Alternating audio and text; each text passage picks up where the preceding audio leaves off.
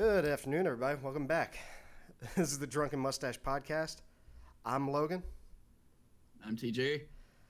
and today we've got a throwback episode. Uh, where, of course, we've already discussed this pretty much on every podcast we do, but we are a couple of metalheads, and today we just wanted to take a us week uh, and review some of our favorite albums uh, in metal history ever. So this week we're going to be talking about Megadeth, Rust in Peace, Iron Maiden, Number of the Beast, and Judas Priest, Screaming for Vengeance. Now, I'd like to lead off in this segment just to get forward. I know I've been a very stringy critic, probably much stringier than TG has been in the past, but personally, I have a very high setting for what I define as a perfect album. And I just want to know, go let our viewers know going into this, all three of these in my mind are perfect albums. What does that mean? So, first off, let's get the basic stuff out of the way. Obviously, it, it sounds good, not just to me, but probably to multiple people. This is something that's been acknowledged as being a very good song, to, uh, album to listen to, not by, just by myself, but also by other people. Two, it has a big impact on the culture that listens to it. And some of those things are kind of hard to tell at the time that the music comes out, but these albums have been along, around long enough where you can trace back and see that all of them, in fact, I think Number of the Beast in particular, have had big cultural impacts when they came out. Three, and this is getting back into the music side of things. All the songs on the album are unique. You can automatically tell which so- which songs are which. You don't have to guess. It doesn't sound samey or anything like that. And then uh, from four, I think that's just. Uh, other than that, it's just something that it seems like the artist had fun time singing with. I, I hate to. I don't want to see something that's just put out there for money. Uh, TG, I I think we both share the same feelings on these albums. These are pretty perfect. Uh, do you have anything, any thoughts that you want to add on to that before we really get into the nitty gritty? Um, I, I mean, mainly, I just think it's interesting to kind of go back and uh, go over these albums critically. Because I mean, I, these were all, I think, with the exception of Rust in Peace, uh, released before you and I were born. So it, uh, to me, it's just kind of funny to look back and see how well they've held up. And I mean, I, I kind of think we've already, or rather, you've already covered kind of how we feel about them. So, um, yeah, uh, that that's kind of it before we get into them individually. Yeah, personally, I think I know that we are metalheads and we we emphasize that every time, but personally, I think these are albums that everybody should check out at least once. I mean, they might not agree 100% with the taste that you feel, but they are unique. They have a big impact, and they're just good songs. So, with that in mind, uh, I'd like to get into it. We'll start off with our first one, Iron Maiden, "A Number of the Beast." Here's a sample track from the uh, song title, "Number of the Beast." I left alone.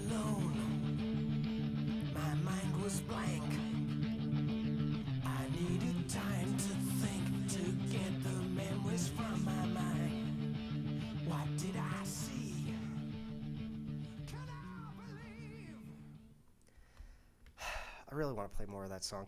Anyway, uh, getting into it. So to start things off, uh, Iron Maiden's obviously a very popular power metal band out of Britain. Probably one of the more influential. Well, I'm not sure about influential. I think they made a cultural impact by the topics that they chose to sing about. Obviously, the number of the beast when it first came out, the fact that it was clearly a song about Satan uh, regardless of how it was written, made people kind of come out against it. Like they were saying, you know, this is all the stuff that we always said about rock. It's about the devil. It's bad. It's anti-Christian. And clearly, if you listen to the song, that's not what it's about. But regardless, uh, Iron Maiden, you know, took the stance to sing about a topic like that. And I mean, not just that. I mean, you listen to "Run to the Hills," which is, I actually think, is less controversial overall as far as the impact it had. but is probably on a more controversial topic about the white man coming overseas and wiping out the Native American populace and the just the impact they had on Native Americans in general. So Iron Maiden clearly picks some very interesting topics uh, for their songs. What stands out to me about this album and just about Iron Maiden in general is say what you will about the music and the songs. I always liked their lyrics out of the most of any metal band I've ever listened to because they do so much with so little and they kind of make very poignant impacts with their with their topic choices. You know, they, they again run to the hills. They cover both sides of the story with the white man and the Indian, and clearly there is a favorite, maybe favoritism, I guess you could call it, toward the Indians, where they're portrayed, I guess, a little more positively. But at the end of the day, both they're portrayed as kind of violent and being against each other. And I think they do a lot considering they only have like three full stanzas in that song. They just they do a lot with that topic to kind of make you feel the impact of the situation. And of course, uh, it's not actually in this album, but they also, you know, songs like uh, The Trooper, which is about the charge of the Light Brigade. They pick very interesting topics and they do a great job of painting the stories very well. And I guess another thing that I always liked about them, as a metal band, you can actually understand what they're saying, which is a complaint I get from a lot of people that don't listen to metal albums a lot. Is like, I can't understand what these people are singing about. Well, now, I want to interrupt one second and point out the more you listen to death metal, the less of an issue that becomes. You get used to it. It's kind of a language in and of itself. Just kind of have to put that out there. I don't know, man, because have you listened? We listened to Galacticon or whatever it's called, and yeah, I couldn't understand anything coming out of it. Well, there are exceptions. There okay. are exceptions. You're right. but yeah, but anyway, I didn't mean to get you off track. No, please, no, no. Continue. My point is, I get it. If you're a fan, it's it's something you you're right. If you're a fan, it's something that you get easier with dealing uh, in that situation. But I think just in general this is the one band where I could come straight off of, you know, country music or anything else, and you could turn it on and people would be like, oh, yeah, I can actually hear and understand the lyrics. Whereas you can't turn, oh, yeah, absolutely. you can't turn them on to Megadeth immediately and be like, and have them expect them to understand what these people are singing about. Maybe some of it, I mean, but yeah, like, if using another song that we're going to talk about shortly, you know, if they if you put them on to Take No Prisoners, they'd probably be like, well, I understood all the parts where they were saying incredibly violent things, but other than that, I didn't hear any of the real in between words. And then, yeah, Judas Priest does a pretty good job, but again, that's mostly just the uh, what's the word? The chorus, the part that gets repeated. But anyway, sorry, I'm getting off on a topic. I'm trying to highlight the part that I really like about this group, but I mean, I like.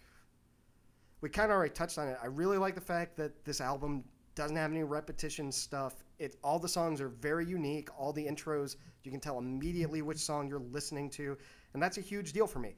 Anyway, I'm gonna hand it over to TG because we could talk about these stuff all day back and forth. But TG, go ahead. What what were your thoughts on the album? All right. Um, so Iron Maiden's another. They're they're they're a classic band in the genre. There there's I mean if you if you talk to any metalhead out there Iron Maiden is going to be somewhere on their list of favorite bands. I, that's just indisputable.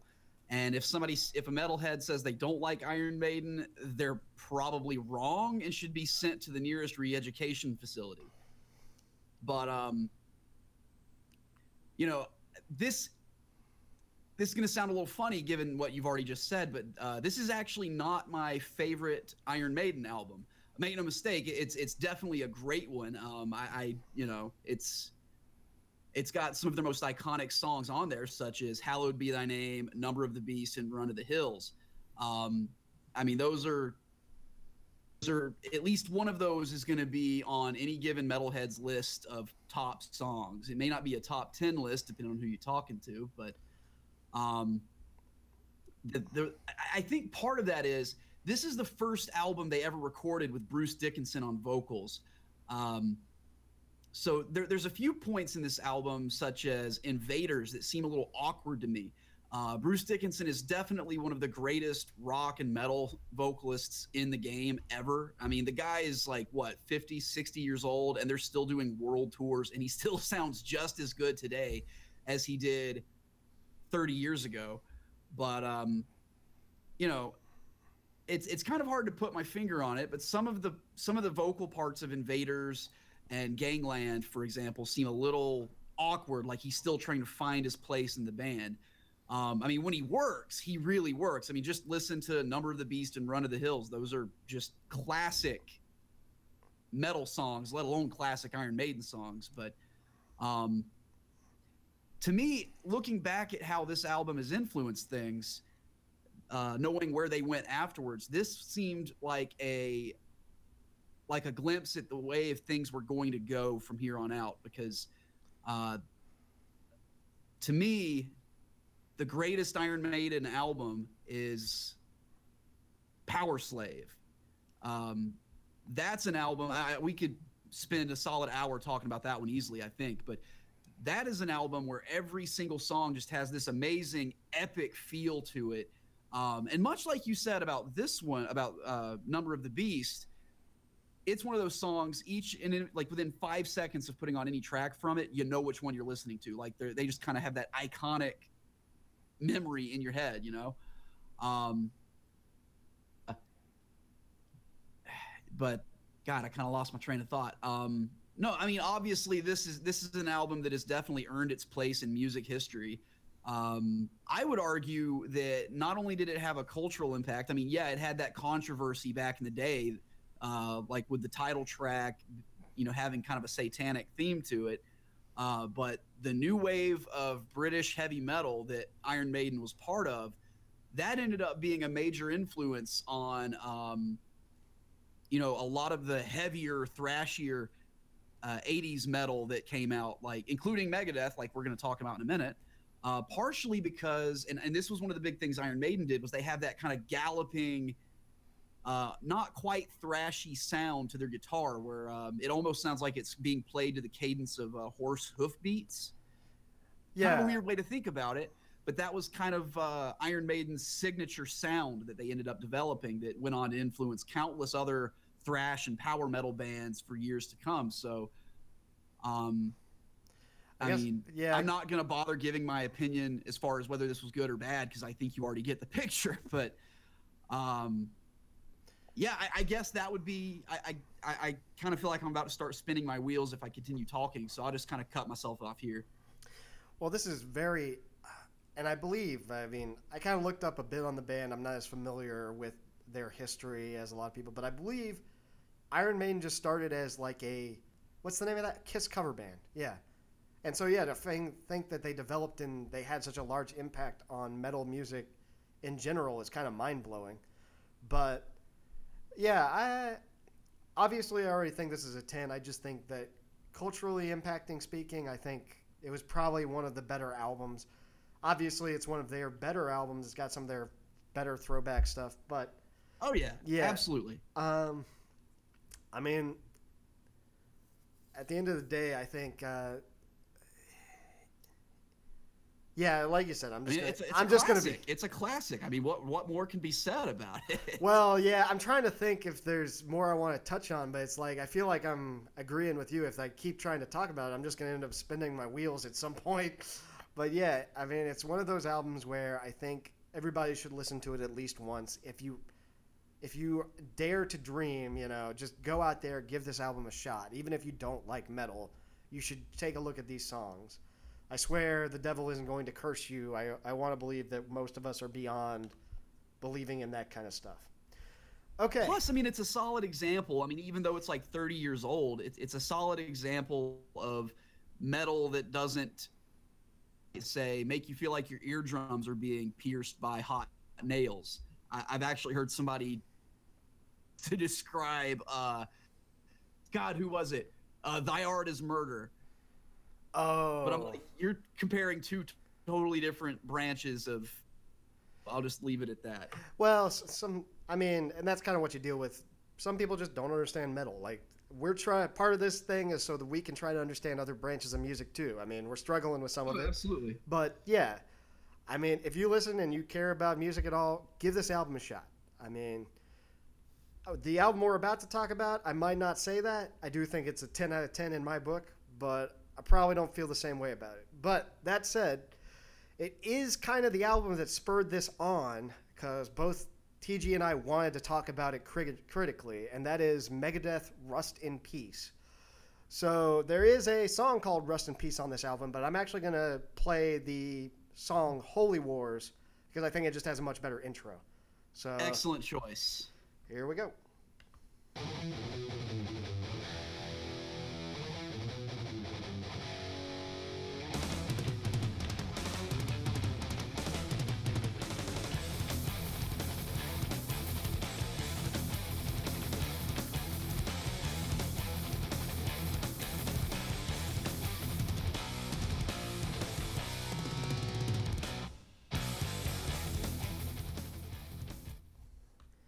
Right, and I'm going to cut it short there.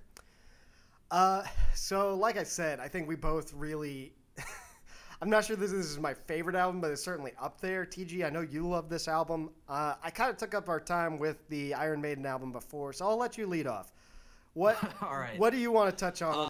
So, uh, Rust in Peace, that is Megadeth's fourth album. And um, for anybody that's not familiar with Megadeth, because I I feel like they don't quite have the same uh, brand recognition outside of the heavy metal fan base that someone like, say, uh, Iron Maiden or Metallica would.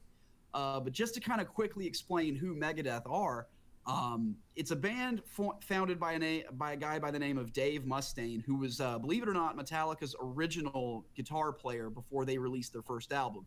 Um, the reason he was not on their first album was because he and was so much of an asshole that even by Metallica standards, they were like, "No, fuck this." Um, and I think like either he kicked James Hetfield's dog or James Hetfield kicked his dog. I'm not sure. They were all coked out back in the day, so they're really not terribly sure either. But screw it. Um, I mean, no joke. You can look this up. It's a thing. but um, yeah, that's to that's. me, I didn't know yeah, about what? that. I didn't know about that Yeah, part. So I'm Dave learning. Mustaine was so much of an asshole that he, even Metallica couldn't deal with his shit. Well, I have heard stories of his legendary assholery, and I think actually there was. We're gonna touch on this, but there was a situation of him just being, like, of just not thinking about his surroundings that accidentally caused a riot in relation to this album. Yep. But anyway, I'm gonna let you continue. We're gonna get to that. So, um, but yeah, I mean, this is this is honestly one of my favorite albums that they've ever made. Um, like Megadeth was the first band I ever got obsessed with uh, back in the day. Like I, I still remember the first time I got a copy of this album and put it on in my truck driving. Uh, I forget, like I, I think I was driving back from a swim competition in Valdosta. Um, and I remember like the first track, Holy Wars, and like I literally felt chills go down my spine. Like I'm like this, this is the shit right here. Um, just to go ahead and get this fact out of the way, this this album is widely recognized uh, as one of the greatest thrash metal albums of all time, if not um, albums of all time. I, I'm gonna stop short of saying it is the best metal album ever because I mean everybody's got their own opinion on that, and I can actually think of one or two I might come close to ranking a bit higher than this, but that's irrelevant right now. You can pick any song off of it and play it, and I, I'm going to be happy. Like, there's not a single piece of filler on this entire CD. Um, it's just, to me, the production is fantastic. Every single member of the band is playing at their peak, and to me, this this album features the best lineup Megadeth has ever or ever will have. I mean, you've got Dave Mustaine on guitar and vocals, and he's one of those guys, vocally speaking, you can kind of take him or leave him. Um, if he was with any other band doing any other vari- any other uh, genre of music, he would be a terrible vocalist. But his voice works with what they're doing. Um, David Ellefson is killing it on bass. Uh, in fact, they they even have an entire song that's basically just him bass riffs. The uh, uh, what was it? Um, Dawn Patrol, which was like the yeah. lead in for the title track of the album. Um, their drummer was Nick Menza, who is just an absolute legend um, in the metal community. Uh, and it's kind of a shame he passed away a year or two ago because a lot of the Megadeth fans have been kind of hoping and praying for a era lineup reunion. But you know, uh, of course, on on the other the other guitar player is Marty Friedman, who is just an amazing musician. In fact, if you want an example of just how incredible this guy is, listen to the song "Tornado of Souls" on this album. Um, the solo was just completely improvised on the spot, like the record is saying that when Marty Friedman was in there recording the solo for that song, when he finished, he came out and Mustaine was almost in tears, shook his hand, and said, "Welcome to the band." I mean, and, and this is Mustaine is a guy who's well known for being a, a, pretty talented shredder in his own right. So, and he's full of he's full of his own ego. So for him to do something like that, it had to have impressed him. Um, well, I had to list any of my favorite songs because really, there's not a single bad track on the album for me. So. Well, and I think this is a band that a lot of those legendary like metal album stories, like I don't know how many people have gone back and watched like uh, Metalocalypse on uh, Cartoon Network, but a lot of the stuff that you see on that show that isn't completely unrealistic, like with band members like playing guitar battles against each other to try and prove themselves and stuff like that. Like a lot of that legend is built around stuff that Megadeth actually took part in. So it's kind of crazy to think about. So yeah, yeah. I I like I really honestly, I've never been a huge Megadeth fan. There are certain songs for them that are like, oh yeah, I love this song, but I don't think there's a ton of albums where I can just listen to the whole thing and be like, that's great. So honestly, I've never really given them as much thought as groups like Metallica or Iron Maiden. Ironically enough, and I told TG to remind me of this, so I didn't forget about it. What actually turned me on to this album was a uh, was a news piece that came out in the Onion that ba- I forget what the exact word they used was, but it was something along the lines of uh, art art critics are disappointed that uh, people continue to generate art without realizing that Megadeth Rust in Peace was generated like 20 years ago. And I was like, oh, oh, yeah, yeah, I just pulled it up. It was humanity still producing new art as though Megadeth's Rust in Peace doesn't already exist. exist yeah. I love the, and I think there's like a line in there about like uh, them taking out a whole wing of the uh, the Louvre and just leaving blank walls and just playing Lucretia on loop. And I was like, oh yeah, that sounds about right. But no, I I mean that was what turned me on to the album. And after I listened to it, I was like, holy crap, this is, you know. And again, TG, you brought it up. I think it's something that's subjective, but this should be in the discussion every time as top metal album ever made. It's pretty it's it's pretty hard to argue. I mean, my only thing is it's not long enough. But I mean, that's with, yeah. with anything great. I mean, what are you gonna do? Uh, the only song that I'm really not thrilled with on this album is "My Creation," and again, that's just. But to be perfectly fair, that's a bonus track. That that's a bonus track. Well, it's also just because it's too short anyway. I mean, it's like, okay, yeah, I was hoping that yeah. it wouldn't be a minute and a half long. Like, okay, but anyway, there's so many fun stories tied to this album too. We talked about uh, Mustaine accidentally generating a riot before. That was actually when yeah. they. that was actually when what kind of led to the inspiration for the song "Holy Wars." Was I think he was was it Ireland? Yeah, he was in North Ireland and he read about the cause, which he didn't realize uh, was actually about the Catholic versus Protestant uh, kind of conflict that they had up in Northern Ireland. I, I don't know, I'm not geopolitical, but basically the Catholic side doesn't like the Protestant side and vice versa. And it's a big deal because I believe it's the Protestants that own North Ireland. And most of Ireland is like, well, we never agreed to that, so why is England backing these guys? But anyway, that's just a simplified version from a person who doesn't know much about history. Keep that in mind. But anyway, yeah. Dave, basically, what happened? Are Are you going to tell the whole story, or um, take it or, over? Or is that it? Take it over. You're a pretty good story storyteller. Go for it. Okay, so um, basic, like you said, it was based around the Northern Ireland conflict, and the, the long short of it was before a show there, um, Dave Mustaine saw there were some bootleg T-shirts being sold, and at first he was going to shut it down because it's like you know you guys are basically taking you know you're, you're taking money out of my pocket.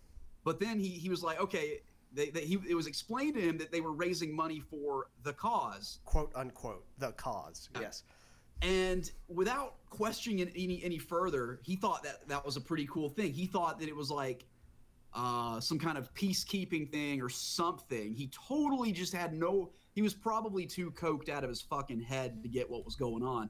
So he thought it was pretty fucking cool. Gets up on stage, and in the middle of his set, uh, they were playing a cover of Anarchy in the UK, and dedicated it to the cause, which riot. And from that point forward, they had to riot in a bulletproof bus. Yeah, I think I, I'm kind of amazed that they got out of that as safely as they did, considering the circumstances surrounding it. It is pretty ironic that they did it in the middle of a set uh, for the uh, Anarchy in the UK based on how it played out, even though I guess they were in Ireland. Yeah, I mean, basically the whole thing was just Mustaine being completely fucking tone deaf. yeah. Anyway, Read the room, buddy. Anyway, this is a great album. We're gonna, we're gonna have to talk about the last album, so I'm gonna cut it short. But basically, this is a Yeah, great yeah. album. this is not a great album for people who are not necessarily into metal, but if you like metal, or you're at least giving it a try, this is a fantastic album, and you need to play listen to it at least once. Yeah, it's a great entry point uh, for thrash metal, even a little bit of progressive metal. I mean, I, I will say Hangar 18 off this album. I was listening to it with my dad back in high school. To it with me, and he looked. He's like, you know, if you like this, you ought to check out a band called Dream Theater. Okay. Now, then. I will say I, I don't totally see the similarity between the two, but that was how I got turned on to Dream Theater and progressive rock as a whole. So that As- association stands in my mind. So, I was, I was about to say you're you gonna have to explain that one to me, but okay. I mean, if it worked out for you.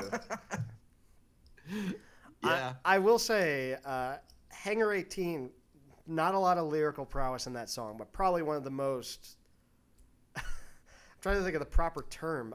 Like, probably the most well composed songs in metal history that I can think of. The way it just dances around like it does.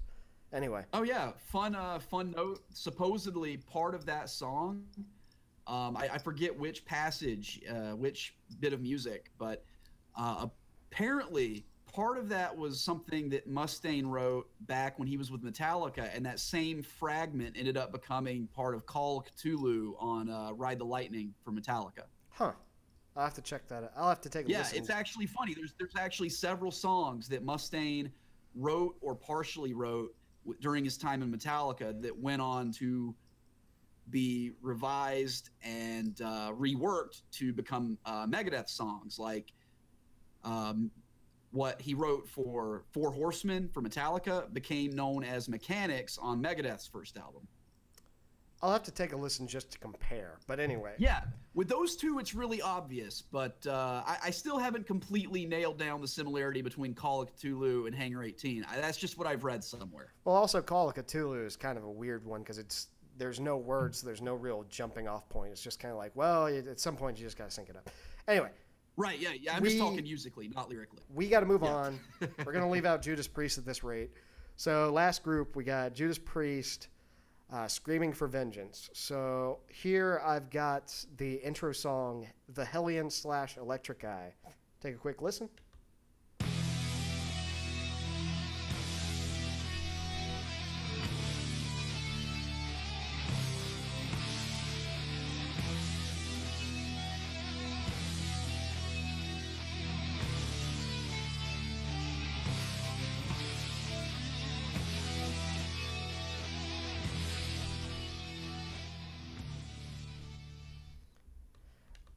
Gonna cut it there. It's kind of a shame because it's such a, it's a really big build up until right into Electric Eye. But anyway, TG, this was the album you recommended, and I think I've listened to the other two albums like 50 times. Uh, this was kind of going over this one. I did listen to this Judas Priest album three or four times this week, but I think you have more experience with it. So why don't you go ahead and give us the intro?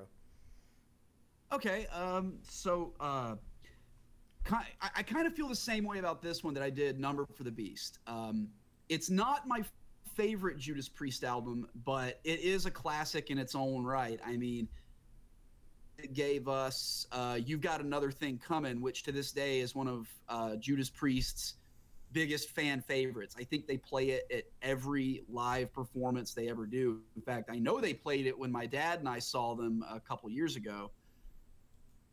But uh, to me, it's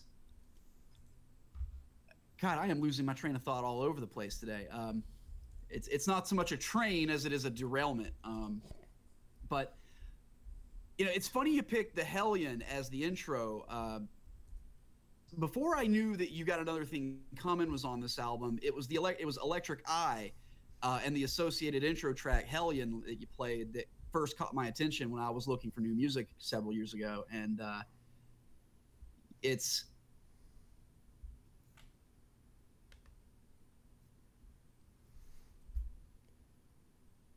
shit. Um, Lost your Anyway, of. God, I'm- you really have derailed at this point. yes, I did. Um, Yeah, I'm gonna- to I'm gonna shit together. I'm gonna jump in for a second, and just talk about what I really liked about this. So obviously, TG's got a lot more experience with Judas Priest than I do. I like their stuff. Don't get me wrong, but I don't have all their albums. I haven't listened to all their albums like 50 different times.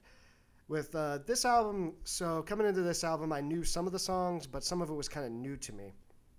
I did really like the Hellion and Electric Eye. I was kind of weirded out that those were actually separate songs because it just felt like they belonged together. But that makes sense. I mean, the Hellion is just basically the intro to Electric Eye. Uh, Riding on the Wind. So I actually had a funny thought, and I wanted to get your opinion on this TG. So when I listened to Riding on the Wind for the first time, because I had never heard that song before, I was like, and you're gonna have to. I'm sorry to our listeners if you're not familiar with South Park. You're just gonna have to go out on a whim here. When I listened to Riding on the Wind, I was like, is this that South Park metal montage song that they play in that episode where they get high on cat piss and they travel to like the boob metal album area? I was like, holy. no, um, that's God. I, I don't know. Uh, God, let me look it up real quick. I, I think the song is literally called Heavy Metal. Um, But it just it sounded so similar to me. I was like, I feel like they based that off this song. But yeah, I mean, either, either way, that kind of that got me a kick. And to my surprise, I think actually my three favorite songs in this, which is unusual for me because I usually like higher tempo music. My three favorite songs were actually "Take These Chains," "Pain and Pleasure," and "You've Got Another Thing Coming."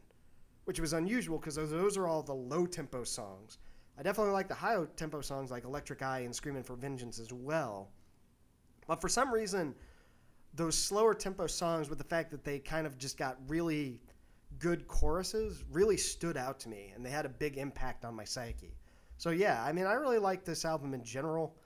Uh, I can't speak as much to the history for Judas Priest and all that. Obviously, You've Got Another Thing Coming's probably their most recognizable song.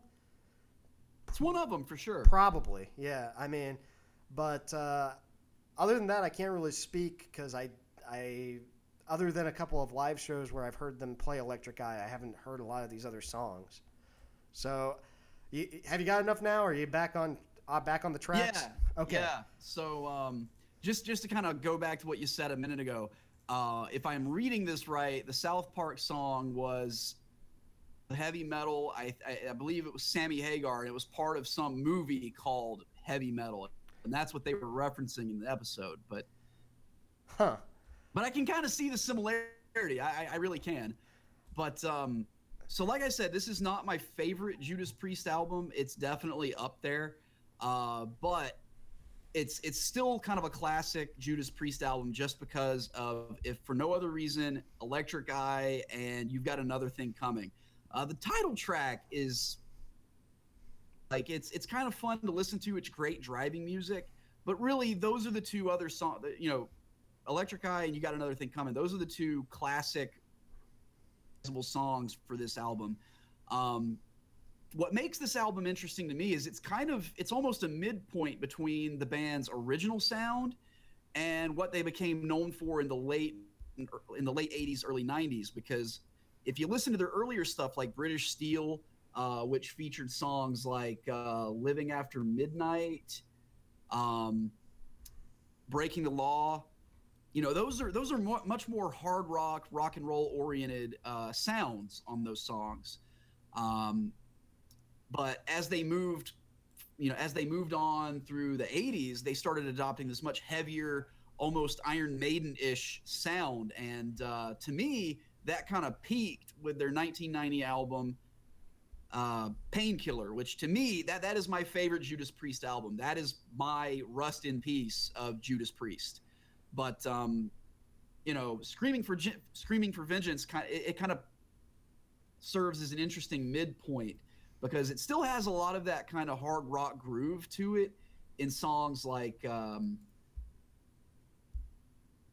like in songs like you know you got another thing coming but it also has that really heavy angry side to it in the electric eye and uh, you know i just kind of think it's an interesting contrast to see so Well, I don't think it's. that's why i recommended that for us to talk about If I can step in, I don't think it's necessarily anger. I think it's like energy. Like you know, scream, yeah screaming. that's, that's, that's another way to put it screaming for put it. vengeance wasn't necessarily because screaming for vengeance as weird as it sounds listening to that song i wasn't like oh they're angry i was just like they just got too much energy they got to go for like a run or something this is like it's kind of weird but electric eye actually felt like this is gonna sound stupid to again to our group of our fans but electric eye actually reminded me of like some anime i've seen where it's like they're out in space and there's a big battle with this giant space station i was like you know, I can feel like, yeah, like this is like some Gradia crap where like you got one spaceship and you got to blow up all the other things, and I was like, yeah, that's kind of what I feel like. Screaming for Vengeance was really Yeah. lacking, but yeah, you can feel the energy and the drive, whereas in some of the other songs, like I said, surprisingly with the down tempo stuff, and I think uh, that's kind of. Uh, Oddly enough, I don't know if that's where they turned away from, but it feels like that was kind of what they were better suited to you know? Anyway uh, yeah and also the, i, I kind of want to comment on the vocals for just a minute. Um, kind of going off what i said a minute ago where their earlier stuff was a much more kind of rock and roll oriented sound. Uh, if you listen to the way rob halford uh, their vocalist sounded back then uh, he kind of had a, a, a slightly more traditional sounding singing voice. He wasn't like of extreme on most of his performances. But if you um, listen to like screaming for vengeance and riding on the wind he starts using more and more of that falsetto voice. Um if you listen to the later stuff that's almost all he does. Like painkiller almost the entire thing he's almost screaming except he's not. He's just you know going full and to kind of rip off Bruce Dickinson's nickname for a yeah second here. i was well i was about to say because again that just goes back to we're talking about the influence of iron maiden over there that's because they felt like they needed to have that high pitch kind of i don't necessarily know that i would call it wailing but you know what i'm getting at like That's that about what it is. yeah it's practically what it is and i feel like they needed to ma- they i guess they i can't speak for him but it seems like later on it felt like they needed to match up with that because of the popularity that iron maiden accrued but maybe i'm just speaking out of place i don't know anyway I, I don't know either. All I know is i- i- at one point there was a group of people who would have called Judas Priest like the poor man's Iron Maiden, which I think is really unfair because Judas Priest is an amazing, equally influential band in their own in their own right, and uh, their own sound going. And uh, I mean, obviously, growing, you know, coming up in the same musical scene in the same time period. Of course, they're going to have some similarities, but well i guess it or not, yeah.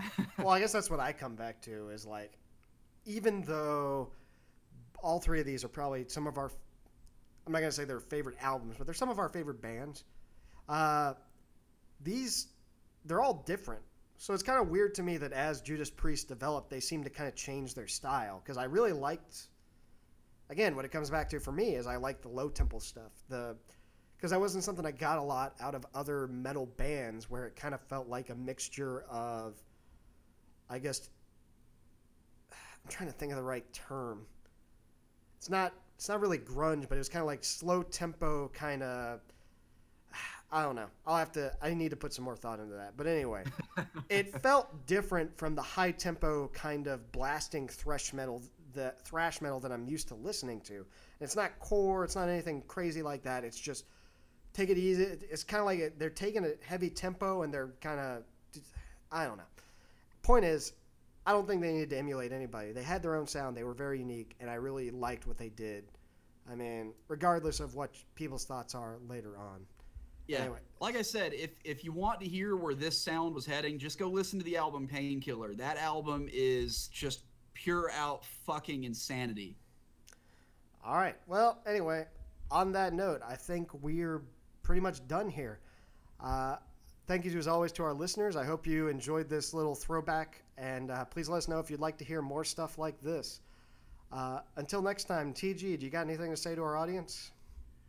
Yes, with the hurricane coming up through through through Florida, remember there's only one, no, two things to do: drink all day and shoot at the storm in honor of our fallen Floridian brethren. Did you see the video with the like uh, Mars Attacks robot walking through the uh, storm? Like, oh, no, God. I didn't. I'll have to look that up.